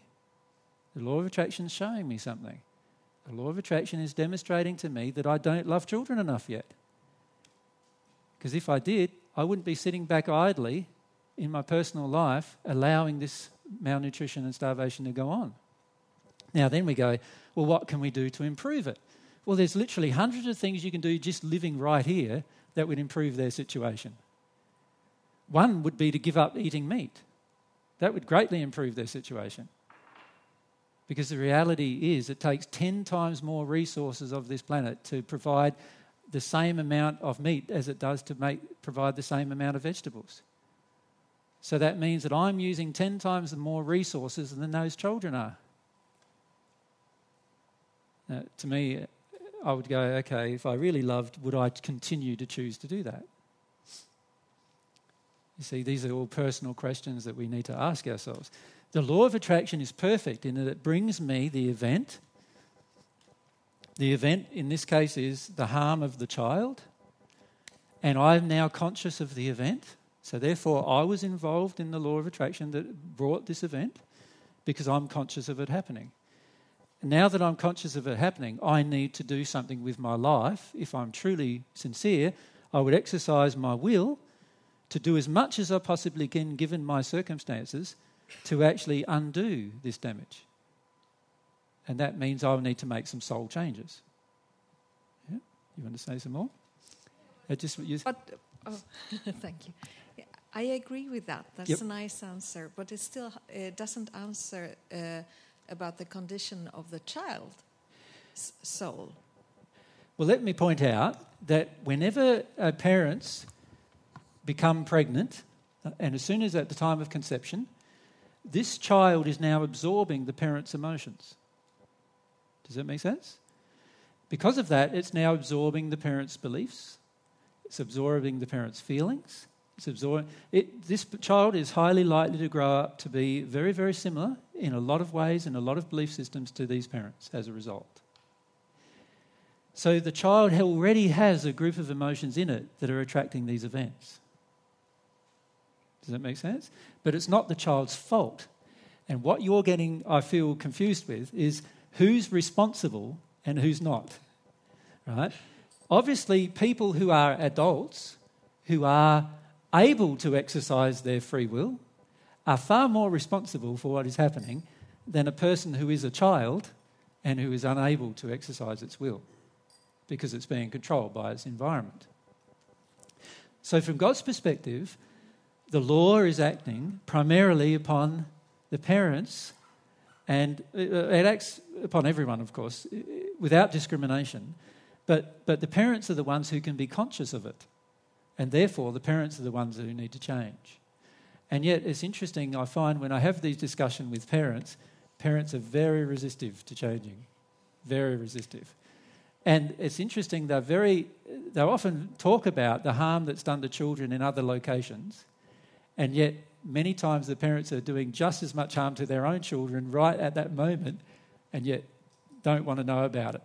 And in fact, we had a parenting um, seminar once, it was a two day parenting seminar, and the children came up and talked with me uh, in front of their parents about how they felt about their parents and what their parents were doing and all sorts of things like that, which was very confronting, if you can imagine, to the parents. And yet, even with all of that, the parents were really angry and upset about the children doing it. Instead of just looking at, this is how my child feels, wow, like there's something I'm creating here. Yeah. So, Mary? I just wanted to maybe clarify or comment about what you're saying there.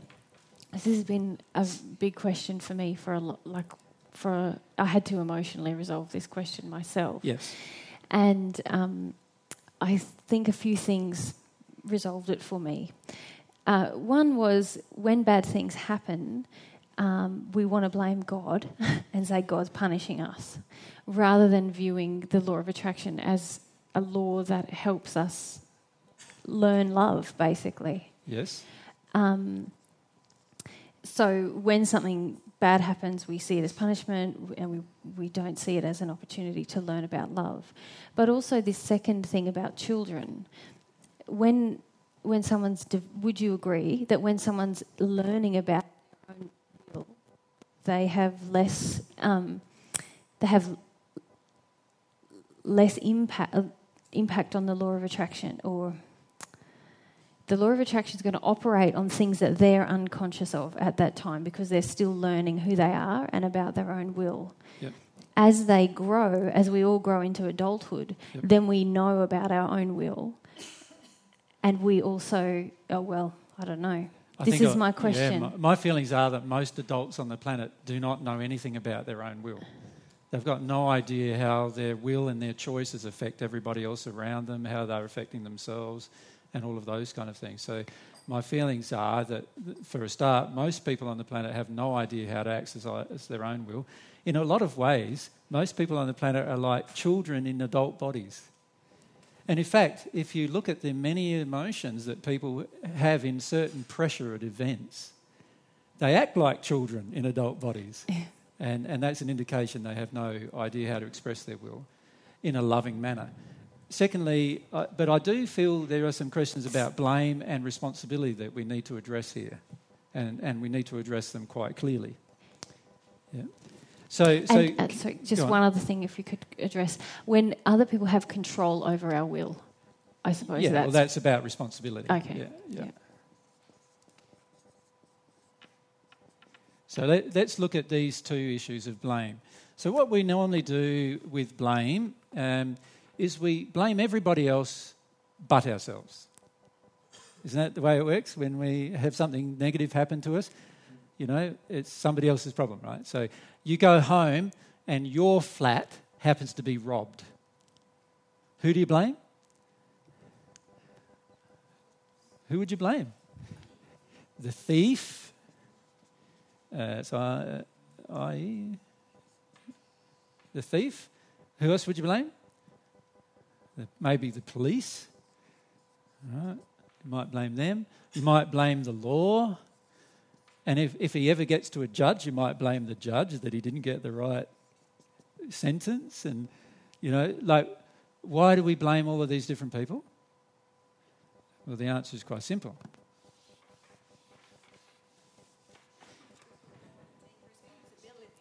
Well, no, I feel we blame them because they did it. They did it. They, they took the action. Like the thief stole your gear, didn't he? So, so you feel justified blaming him, don't you? Right? And, and so, so we have a tendency to go ahead and blame people. We even blame people who didn't have a part of the whole thing. Like the judge who sentenced the thief, he didn't he didn't steal your furniture or he didn't steal your from your flat. But we still, if the if we feel the judge's sentence is not strong enough, then we blame him too, uh, even though he wasn't involved in the original theft. Right? So we have a tendency with blame to sometimes blame because the person actually did it, and sometimes we blame just because we can. And there's no rhyme or reason as to who we blame sometimes, as to what, who, who's, who's actually responsible. The issue of responsibility is different to blame. Right. Is the thief responsible for thieving from you? Yes, of course.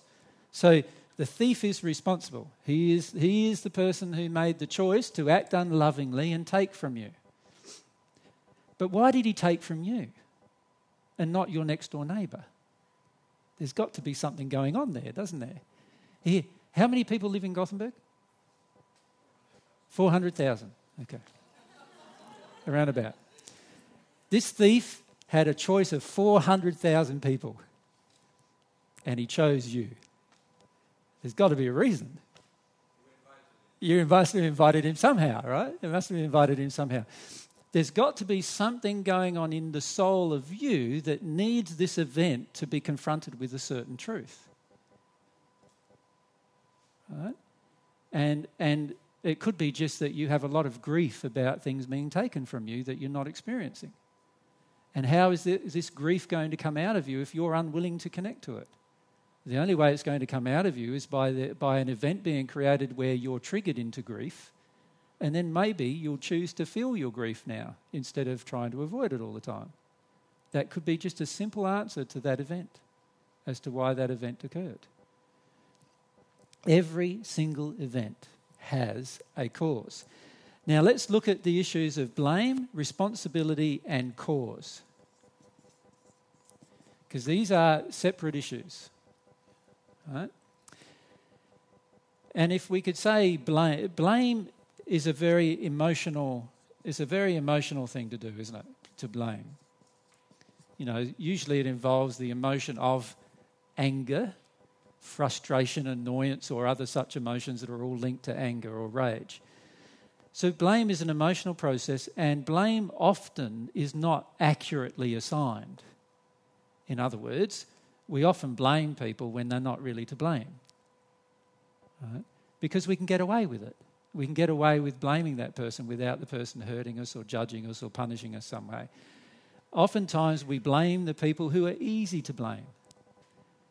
Because if we blame the actual person, they might hurt us the more. And so, what we do is we choose somebody who won't hurt us more and then we blame them instead. We have a lot of emotional reasons why we choose blame, and who we choose to blame is very much driven by our own emotional condition of fear, how much fear we're in.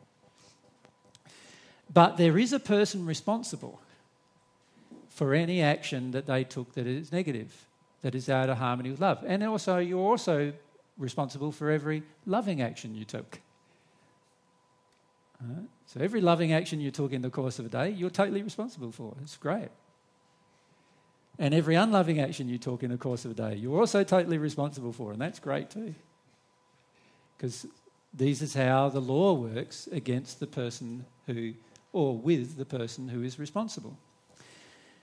But the cause of you doing something is very different from taking responsibility for it. So, why did the thief steal from your house? The, there must be an emotional thing going on inside of him that would cause him to make such a choice. Can you see that? And so, therefore, there's got to be a cause inside of him that caused him to decide to go and thieve somebody's house. But the fact that he chose your house means there has to be a cause inside of you that caused him to choose your house and not some other of the 400,000 people homes that he could have chosen. Can you see that? So he is responsible for the choice to go and thieve, and there is a cause inside of him that, that, that caused him to exercise his will to thieve but the fact that he chose your house to do it involves a cause inside of your own soul that caused him to be attracted to your house rather than your next door neighbour's house. That's how fine, and it's even much finer than that, the law of attraction. Is there any questions about that yet? No, fire away, though. I'm a bit nervous. I hope I can do it in the English language. It goes back to the lady who asked you, AJ, about how is it ex- to explain, like Africa, other countries, yep. children innocent born, um, starving, and you explain, sorry, and you explained it. I totally agree that it starts with the parents, yep. yeah, and society, yep. yeah. And um, my question is you brought one point up where my question turns around. You said something. There is also something already in the in the soul of the child, because I have two questions. One is, some children um, there's everywhere spiritual influence. Some children contacted by spirits. So where is, and we just can be contacted or receiving this, if there's already a field in us who has this attachment, is this something who is also created, passed on from our parents to us, or is it coming already when our soul comes in this life, given on the way by God. And um, the other question had. Can I, can I, before you ask the other Yes, question, yes, there's a fair bit in this question that you've just asked. So, so let's focus on that question. The answer is very similar to the answer that I've already given in a, in a lot of ways. So let's, let's, look at, let's look at it in terms of what's actually happening. Many children are overcloaked by spirits from the moment they are conceived. Right? So even while they're in the womb of their mother, many spirits try to attach to this child, and often a lot of congenital defects are caused through these attachments. So this is why many children now are born as well with congenital defects and other problems because they've already had their body's energy systems while they're growing distorted by the uh, attachments of these spirits. The, the issue they face, though, is this the parents have some emotional holes, some things going on inside of them that causes the child to be exposed to these, these events.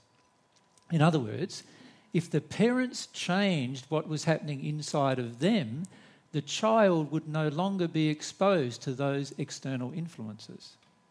And in fact, in a perfect situation, the way God created it perfectly, once the parent had healed all of their own emotional injuries that are out of harmony with love, they would not be able to give birth to a child that had any defect. Right? They also would not be able to give birth to a child that was overcloaked by a spirit, because such such as no spirits could even penetrate the protective barrier of love that surrounded the child. So the fact that these events happen are all part of what we've been discussing. They're all still a part of what's going on at the society level and at the family level in terms of what the law of attraction is bringing the parents in particular. Now, if you think about it again, and I said this earlier, but it's very important to understand. If a parent does not change their behaviour because of what's happening to their child, then is there any hope that they'll change their behaviour for anything else? Highly unlikely, isn't it? So, so this is what we need to bear in mind. If we are not able to love our own children by taking responsibility for our own unhealed emotions and working our way through them, then it's highly unlikely we'll be driven to do that for any other reason. And this is a beautiful gift God's given us in a way to, to expose to us either the extent of our love or the extent of our unloving behaviour. The fact that so many bad things happen to children on this planet is an indication as a society that we have a lot to learn about love. Yeah? And this is something that we are attracting to tell us, hmm, we have a lot to learn about love still. Yeah? And even if we looked at the physical things that are happening to our children, I don't know, for those of you who've had children, usually within the first few weeks or months they get sick, don't they? Have you noticed that? And we all say the same thing generally, and that is we go, oh, that's because they haven't developed an immunity yet to, to that particular thing, or things like that. That's what we say. What a silly concept if you think about it. The reality is, I have, and my, and my wife or partner has an immunity to those things now. Why didn't that immunity enter the child? It doesn't make any sense. They're living in the womb of their own mother. Surely the immunity would somehow enter the child if we dealt with something. So that the reality is, even every sickness our children get is a reflection of something going on inside of ourselves, something that's going on that we need to address that is out of harmony with love. And if we address it, we have the potential to change it. See, as soon as we address it, it will instantly change. In fact, the law of attraction is perfect in its operation, just like all of God's laws. And so, therefore, the instant that we address the issue is the instant the issue is solved.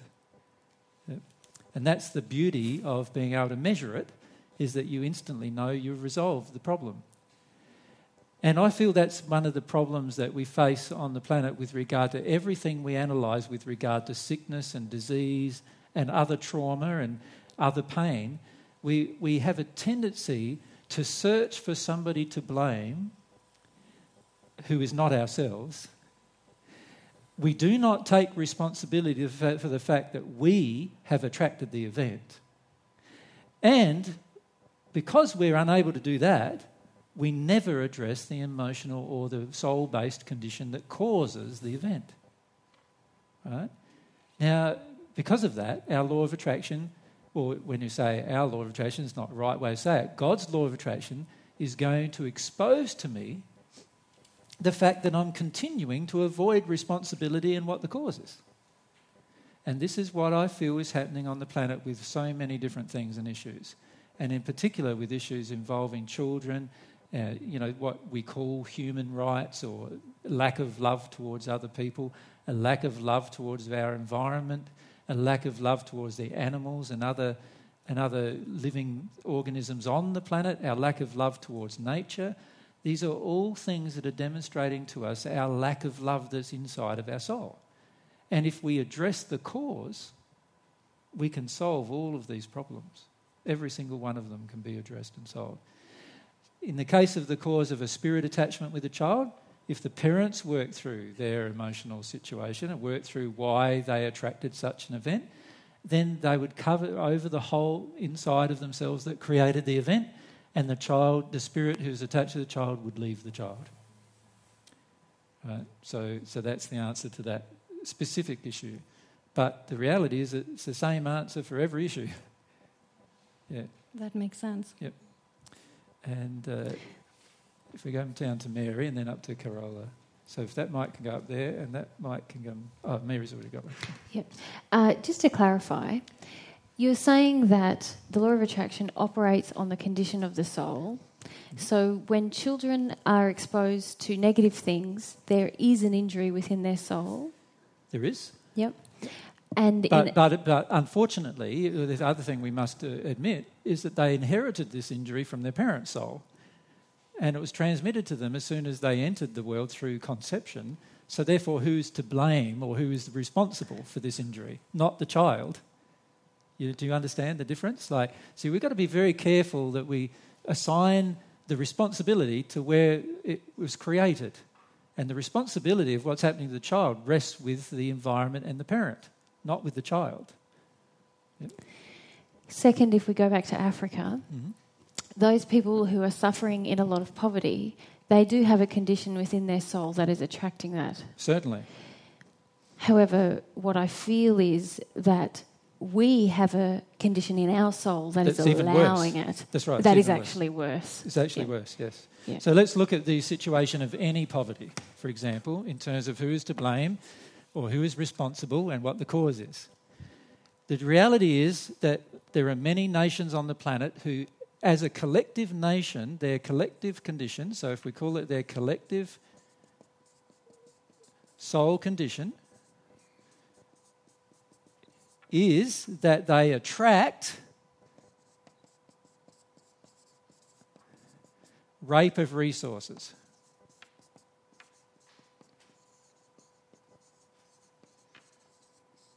Uh, sources by more wealthy countries. Is that not true? Obviously, if they had enough resources to look after themselves and they had excess, then it'd be fine. But if they don't have enough resources to look after themselves and all the excess is going somewhere else, then obviously it's a rape, right? It's a rape of all the resources, yeah? The collective soul condition of those countries are they attract the rape of resources for some reason. We've got to look, that, that's the thing they need to look at as to why they attract it. But who has the worst condition? A person who rapes, even if it's resources, or the person who receives the rape of the resources? Who's got the worst condition? The person who does this, is it not? So the collective soul condition, the collective condition of the Western countries that finish up raping the resources of the other countries and not sharing those resources that they have means that the collective condition of the Western countries is actually worse from a loving from a love perspective than the condition of the countries that are being raped. Does that everyone get that? From a love perspective? Okay, if we bear that in mind then and we look at the event that would be attracted, the law of attraction happens where a certain country gets raped of its resources, which then causes malnutrition and other problems inside of the country for many of its inhabitants. There's got to be an emotion inside of them that caused this country to, to attack this country in this way, right? That attracted it happening to this country. But the reality is, this country was willing to rape any country. So, therefore, its condition was pretty bad before it even begun. And then the fact that it went ahead with the rape of the resource means that it is even becoming worse as a collective condition. The fact that this country is willing to engage in the rape right, of the resource means that its collective condition must be worse. And it's like the thief we were talking about. It's willing, it's willing, it already has a feeling inside of it that it's able to thieve. It's just who does it thieve? Does it go and thieve from? So you look at the USA coming to thieve something, and I'll choose the USA because many of people do think that they do thieve things, and I'm not saying that the USA should be singled out with that particular thing because many Western countries are the same. But let's say it decides to go to war in a country like, like it did do in Iraq. Right? Now, if it couldn't choose Iraq because Iraq happened to be Sweden and it would never have gotten away with, with coming and raping Sweden's resources for a lot of reasons, what did it do? It chose a country that the rest of the countries would sit by and let it be raped. Can you see that? Because if, it chose, if the US chose you and your country to be raped of its resources, what do you think would have happened then? You would have had the whole European Union ready to go to war with America, wouldn't you? If that had probably happened. Right? But the fact is that when Iraq gets raped, the whole European Union is not willing to go to war with America. Can you see the difference? So, can you see how that was a, a, part of the choice? The fact is that it couldn't make the choice to rape a country that had the power to defend itself. So, what it did instead was made the choice to rape a country that couldn't defend itself. Can you see that? Yep. And in the process of doing that, it demonstrates, America demonstrates its own condition. And interestingly enough, the rest of the world demonstrated their own condition. We were all willing to sit by and watch the rape. And in Australia's case, we were not only willing to sit by and watch it, we were willing to sit by and take part in it. Does that make sense? So, what's happening, and I'm being quite strong with my language here now, the reason why is we need to understand that actually the person who does the damage to the other is obviously already in a darker condition. This is why many of you are not having much success with your mums and dads in terms of getting them to admit that they did something wrong with you. Because the person who does something wrong with you is generally in a darker condition than you were at the time it was done wrong. Do you understand? Just like this country is in a darker condition than this country when it chose to rape the country. The rest of the world was in a darker condition than this country because it allowed the rape of the country. You see?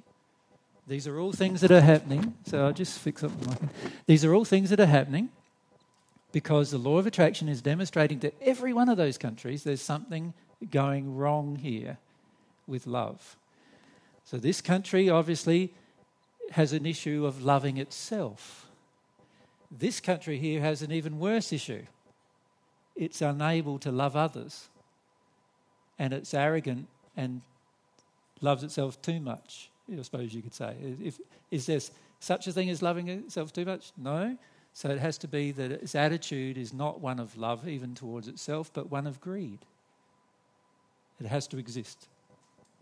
Now, these things are demonstrating this is the beauty of it, is it's all demonstrating God's truth to us as an entire world. This event is showing us that what is actually happening is out of harmony with love in these events. And it's out of harmony with love in a lot of areas. This country here needs to be helped with its love of self. This country here needs to be helped with its arrogance and its and its attitude that it can go ahead and rape somebody else without and get away with it. And that means that the people in that country need to be helped with that attitude. And it means the people in this country need to be helped with that attitude because it's a collective condition, which is an adding up of all the different people's condition in that location. Can you see? So it's quite an involved process when you look at the law of attraction. So Carola, what's next? Um, I'm, I'm back at the children. Yes? And, and you said uh, the parent need to deal with it for the children.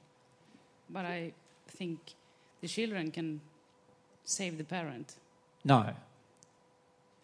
I'm sorry, I can't agree. Okay. A child who has an undeveloped sense of its own will cannot save somebody who has a developed sense of their own will. So the reality is the child can trigger emotions in the parents that can certainly assist the parents. And in fact, the whole reason why that particular child has been attracted to those parents is to do such a thing, is to actually help the parent work through their unloving emotions. But the reality is the child can't, as a choice, help the parent. Because, and the parent can't rely on that either, because the reality is the parent is the one with all the control. The parent's the one with all of the power. And, and so it's very, very hard for a person with no power to assist a person with power without there being some collective action. Mm, because um, maybe you are in lower age than I thought of. Oh, you were thinking like a teenager or something, yes. were you? Right, fire away with your teenager explanation for me. Sorry? Tell me about your teenager explanation. No, it's, it's not like that, but uh, I myself, uh, instead of that, my parents is going to deal with things that I blame them for. Yeah. I felt that I worked with myself and they were relieved. Do you understand? I understand what you're saying, but so if, if you have uh, impossible parents and you want to help a children, a child, let's look at what's really happening. Can, can you do something if I change my question? Well, let's, let's look at what's really happening with our parents, Carola, for a start. So here's you, and when and here's your parents, right? Now, obviously, obviously, if you have specific emotions, for example, you have an anger with your parents, and then you, and underneath the anger with your parent is some fear that you have about what they did with you or whatever, and then underneath that there was some grieving to do that you needed to let go of. Obviously, when you get out of your anger into your fear, then your parents are no longer receiving your anger. I agree. And if that's the case, then those parents are no longer feeling your anger. And that's certainly going to be a relief for them. However, all of your grief, most probably, for most people, came from your parents. And the fact is, even when you were angry, these parents should have been more willing to address their emotions of why you were angry with them. They should have been, but they weren't. So while you go through this process, which is a great process to go through, right, it does not mean that your parents' actual condition that caused your grief is ever going to be addressed. The reality is they're just relieved that they're no longer getting your anger anymore. But they have not yet addressed why they did it. They have not yet addressed why they created your grief. That's the thing God's trying to get them to address. So they are going to continue to attract events. And your anger is not one of those events, by the way. But they're going to continue to attract events that display to them their own condition as to why they harmed their own children. They will attract those events. So, so while you can address these issues yourself, and there will be a degree of relief in your parents when you address these issues, which, which is great because you're no longer projecting at them those particular emotions that you had that you no longer have. The problem is they themselves still may never address their particular unhealthy and unloving causal behaviour, the reason why they damaged you in the first place. And they need to make that choice, whatever you do, and you cannot relieve them of that. There's nothing you can do that will actually relieve them of that, except telling them the truth and loving them. Nothing else can be done. That and, and then the children uh, don't have it anymore. You don't have it yet. Once you release, once you release the gear that your parents gave you, you no longer have it anymore. So your law of attraction changes, but they still have it. And until they go through the process of releasing their soul condition, they will still attract the same events. Yes, because I, I want to know how to help uh, small children that has impossible parents. From a society perspective, the only way to help a small child that has impossible parents is to relieve the child of its parents. Yeah, it's the only really possible way because the child is under the control of those parents, and unless the parents are loving, there is no real way to relieve the child of their unloving behaviour unless the parents are willing to change. So the reality is, you see, these are part of our society beliefs about families. We all believe that families should stick together no matter what. Can't agree. Families should never stick together when the family is being unloving to each other. They should all go their separate ways or learn about love. They need to do one of those two things rather than stick together. Because the reality is, while they're sticking together and being unloving with each other, they are just causing more damage to each other. That's not loving. We need to stop doing that. Does that make sense? So you've got to be careful about our family definitions. You see, if we truly love, we'll view everyone on earth as my family, and therefore I will not have any sense of inequality with dealing with you. I will deal with you the exact same way that I deal with my son that was born to me. I won't have any difference in the way I treat the both of you. If I actually view you as my sister as much as I view him as my brother. And my son is my brother. Because he's not my, my son, he's God's son. And that makes me and him brothers. Yeah. Right up the back. If we just get the mic up there.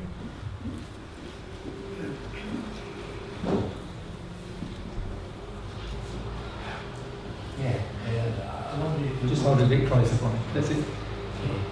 Uh, I wonder if you would like to uh, talk a little bit about uh, ways and methods to increase love for people and for nations and ways of doing that. I would love to do that, actually. So, because that's a part of this law, actually. The whole, remember, the whole purpose of this law is to help you increase the level of love that you have within your own soul towards everything around you.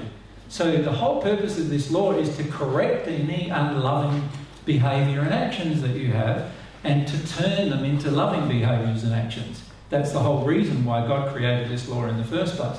So, so it makes sense that we need to go through a discussion of, of how do we engage this law to refine our condition of love?